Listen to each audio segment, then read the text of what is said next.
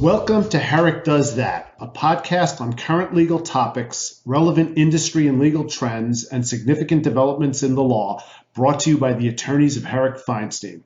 I'm Irwin Kishner, Herrick's executive chairman, and I want to thank you for joining us.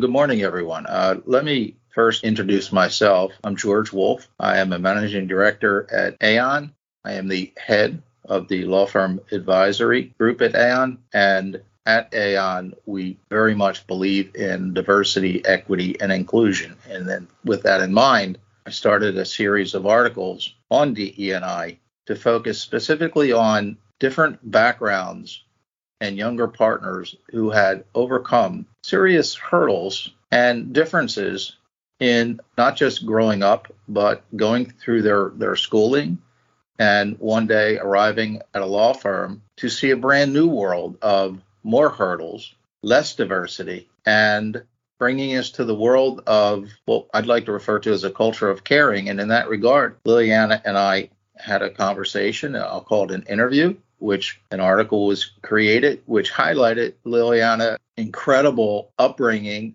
and challenges she faced. And let me introduce Liliana Chang to our audience. Thank you, George. Thank you for allowing me to be part of your diversity project at Aon. As you know, diversity means a lot to me. We've known each other for over a decade now, and I'm happy to be discussing this with you. Just a little bit about my background. I am a partner in the corporate department at Herrick Feinstein, a New York based law firm, um, where I am a member of the diversity committee uh, my practice is mostly in M&A, mergers and acquisitions, and um, I'm happy to be part of this conversation. So, Liliana, just very briefly, give us a, just a snapshot of your beginnings and how you arrived at Herrick Feinstein as a young lawyer.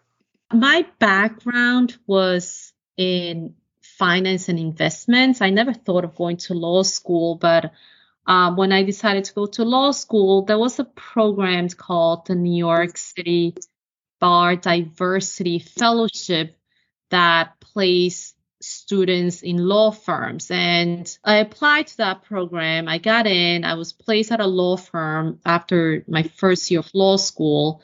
And then I really liked pri- the private practice. And then later on, I when I finished that, summer clerkship. I interviewed at other law firms. That's how I found Herrick. And just through the on campus recruitment process, that's how I landed at Herrick.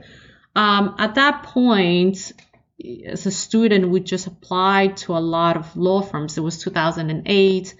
Um, I applied to Herrick. I did my research. I, I spoke with a lot of people at Herrick, and I ended up really liking it. I got a position there as a summer in 2009. And then I, I received a, a full time offer to return in 2010. And that's where I have been since then. That's very powerful that you would arrive at Herrick as a, as a summer intern, take an offer as a first year, walk into the corporate department. And if I remember correctly, at the time you joined the corporate department, there were very few candidates of diversity or even women in that department. Is that correct? it was very intimidating, I have to say. So I worked really, really hard. I was very afraid of not doing well, and you know, and it turned out to be okay. So in my career, Liliana, and I did meet you as a young associate at Herrick. In my career, I have had the opportunity of mentoring many young associates and uh, junior partners and younger partners as well.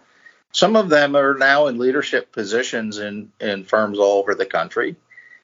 And very often when I have conversations with them, I, I sometimes have to remind them of the hurdles they faced and to, you know, think back to those hurdles and to be as inclusive as possible and specifically to think about, you know, mentoring and supporting future leaders. So with that in mind, because I personally believe that, you know, supporting future leaders is very critical to the sustainability of law firms, not just for succession purposes, but for purposes of seeing that law firm thrive and, you know, really develop culturally. So, you know, have you, you know, had the opportunity to mentor anyone within your own firm now that you're a younger partner? Do you have any particular success stories that you'd like to share? So, mentoring happens naturally and happens all the time. Um, I think that by nature, I'm a very social person. I like to make friends, and I think that's that's also part of mentoring, right? Um, I don't know if I can share any specific stories just because they are so personal, I think.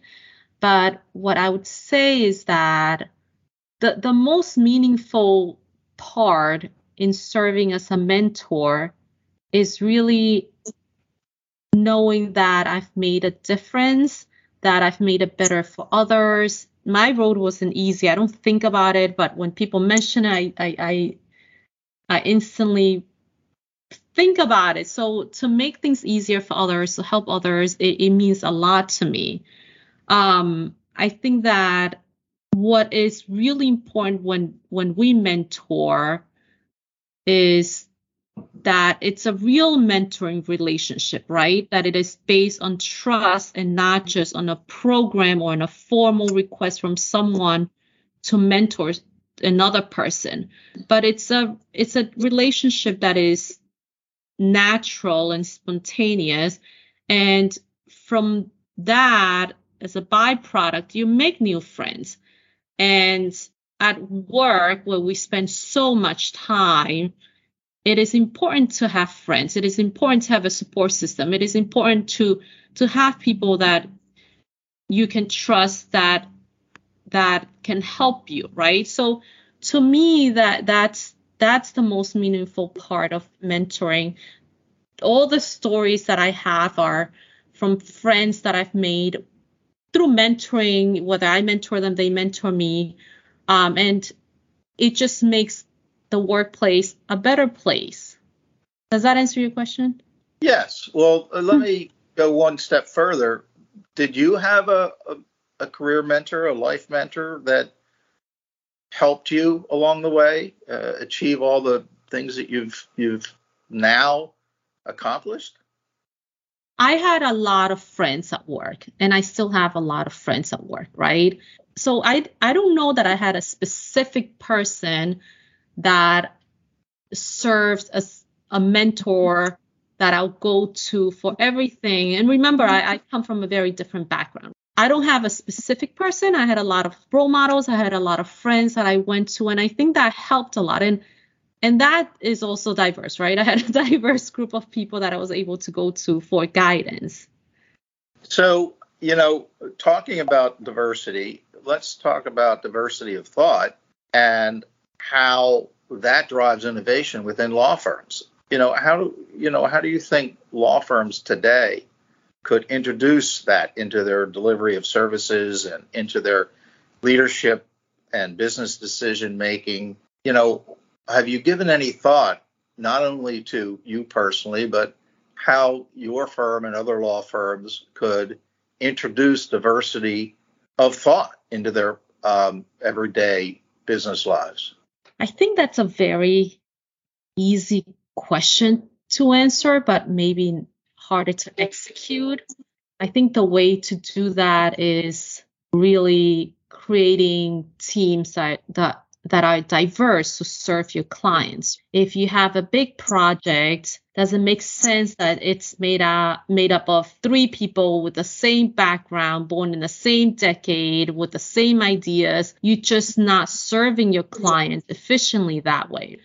Lawyers are not just people who memorialize things, who, who just execute ideas. We are problem solvers. And in order to solve problems, you have to come up with ideas and you have to have a broad, you know, set of mind and, and, and be open to everything. And the only way to do is to have a diverse team. So I think creating teams that are diverse to serve clients is is the way to go. You know, speaking of the way to go, let's now introduce the client aspect of this. And let's talk about strengthening client relationships through diversity.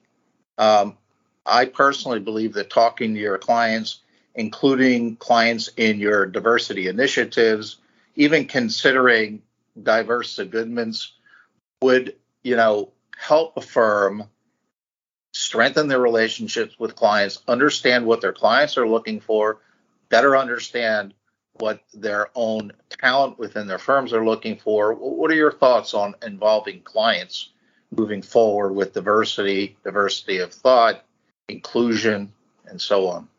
I think that's a great idea. I think clients have that in mind already. And, you know, if we can work together in creating a more diverse team, I, I don't see anything but positive things coming out of it. I think clients have every right to request certain, you know, um, team members, a, a, certain composition of a team. Um, I think that if we work together, it'll be it'll be a better product. Because clients are really um, they're your your partners in these undertakings. You are looking to serve your clients 24 seven um, you need to understand your clients as well as possible. And what better way of doing it than inviting them to the table, uh, understanding what their views are better moving forward in, you know, uh, in a like way, which now takes me to the leadership aspect of diversity. And, uh, you know, I, um, a, I'm a very strong believer in the powerful, powerful wisdom of experience um, being a great teacher. And with that, I believe that law firm leaders and leadership um, need to expose younger leaders um, across the board into their own way of thinking and understanding the culture of firms how they're trying to broaden the culture of firms and understanding, you know, the lawyers within their firm. To that end, I, am a, a strong believer in shadow executive committees, you know, with an emphasis on broader views, diverse views, the different paths taken to getting there. Give me some ideas that you know you believe might work in that regard. I mean, I believe senior leaders must always be willing to to learn by listening to being as inclusive as possible. You're a young partner in a growing, stable, vibrant law firm. I believe you would bring a lot to the table to your firm. How do you think that Herrick and other firms could could weave that into the fabric of their leadership? So George, you you have said it all. That's what consultants do, right? you you have said it all, right? When same responses to what you said about involving clients, you know, involving, you know, committees are also colleagues can also sometimes be viewed as clients too. So, you know, when we talked about inviting clients' point of view before, I want to I want to make it clear. It's not just being reactive, right? It's not just just asking them what they want, what kind of team they want serving, you know, their needs. It's also being proactive about it, being diverse and not just answering to what they need, but having that in place already and saying, what else can we do? Is there more we can do? So when you talk about law firms and growing succession, it's the same thing, right? We we have to make sure that committees and that planning that you know whatever takes place at the management level also includes a diverse team so that we can cater to everyone's needs and we make sure that that's how we grow because growing is about everyone growing and not just you know one group of people right so I think diversity matters, you know, whether you're serving a client, whether you think about the management of the firm, you know, succession plans and all of that. And it's it's by making more diverse teams, by including people from different backgrounds, different age groups, different genders, different everything. So we can all give our point of view and then come up with the best best strategy for everyone. So I think that's that you answer your own question. well, you know, it's about knowing your firm better, right? And who who's your firm? Your firm is your your people. Yep. And, and you know, there's a reason we labeled the interview that you and I initially did a culture of caring. Because you have to care about your people, you have to care about your firm, you have to care about your clients.